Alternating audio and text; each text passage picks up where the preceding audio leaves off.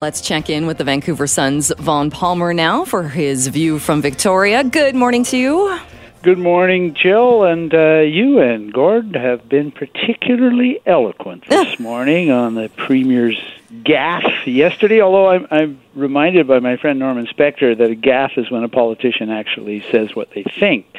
True. Um, that that was quite a performance yesterday. So, going into that media conference yesterday, Premier John Horgan knew very well that there was a crisis in the province regarding the heat wave, because that's what he and Dr. Bonnie Henry and Adrian Dix talked about coming down the stairs from the Premier's office and going in to do the media conference. They talked about how what people needed to do to make themselves safe during the heat wave.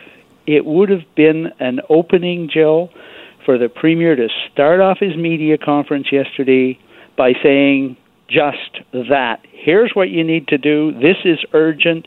Check up on, if you know uh, older people who may be isolated at home, who may not be able to get out, who may not be able to get an ambulance, check on them. Make sure they're hydrated. Make sure they aren't suffering from heat stroke.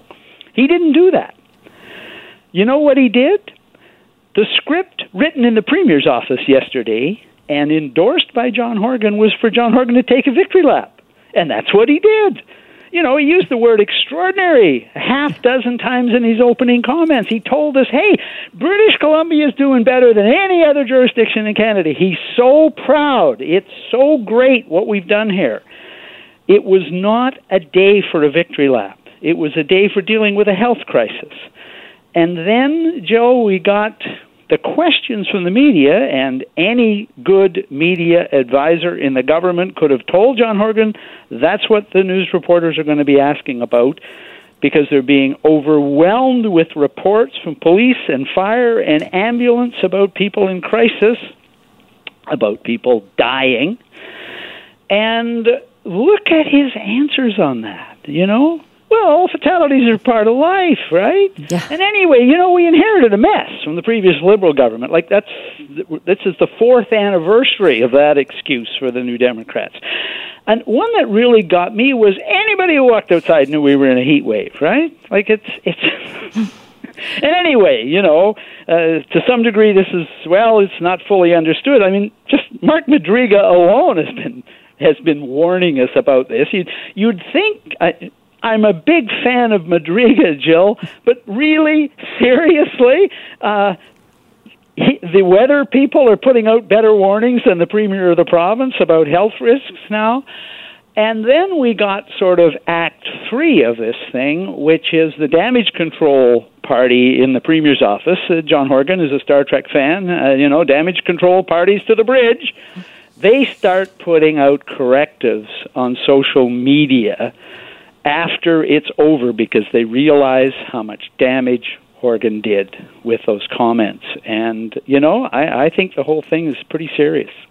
I, I, mean, when he said it, I'm sure you and everybody else did a double take and, and said exactly what just came out of his mouth. And on the one hand, I, I don't think most people want government holding our hands and telling us everything, telling us what to do, but we do want some guidance. And exactly what you said, Mark Madryga was warning us about this. Uh, uh, when Horgan said you could step, anybody who stepped outside knows there is a heat wave. Well, guess what? There are people who couldn't step outside because they were trapped in their homes. And that needs to be the top priority. Like you said, not the victory lap. Oh, we have lost Vaughn. Vaughn's phone has cut out, uh, and he was just getting started.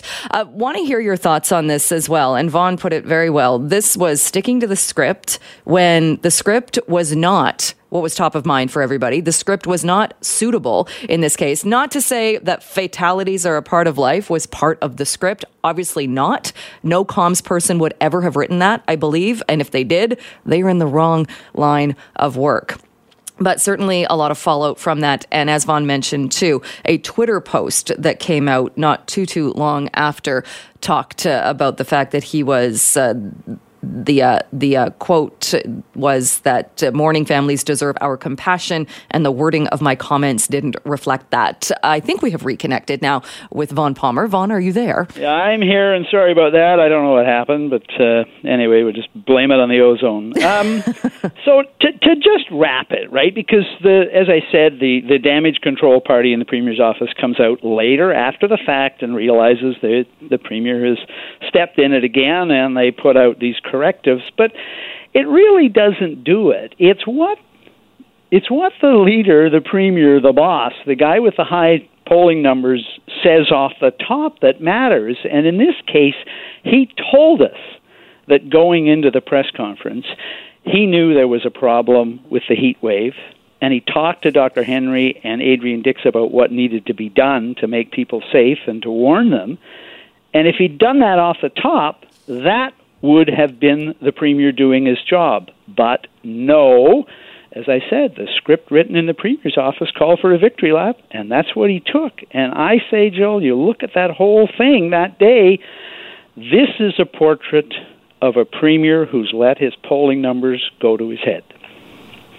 And also, you touched on this and mentioned this as well. How long into a mandate is a government allowed to say things like, we inherited a mess? Well, you know, I mean, in fairness to the Democrats, the BC Liberals rode that horse for 16 years, right? Every election, oh, you know, dismal decade of the 90s, 90s, you know, NDP record, blah, blah, blah. So it's not surprising, for political reasons, that the New Democrats will try the same uh, strategy and tactic. But the the the crisis in the ambulance system and the inability of the system to deal with the heat wave um, are are happening on the NDP's watch.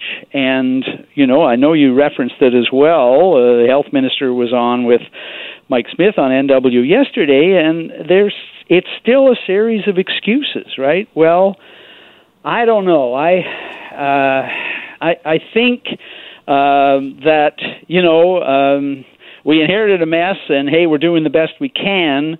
And anyway, people who stepped outside should have known that we were in a heat wave. Um, it, it's not a strong argument for New Democrats who tend to be a very activist political party and who believe that government is here to solve problems.